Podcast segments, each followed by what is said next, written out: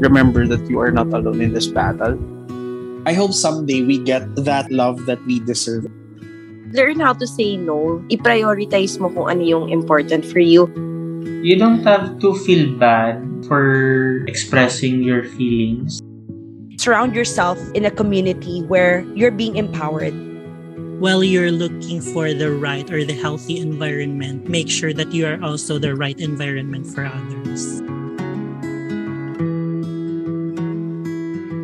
Someone, somewhere, understands. Padayon lang.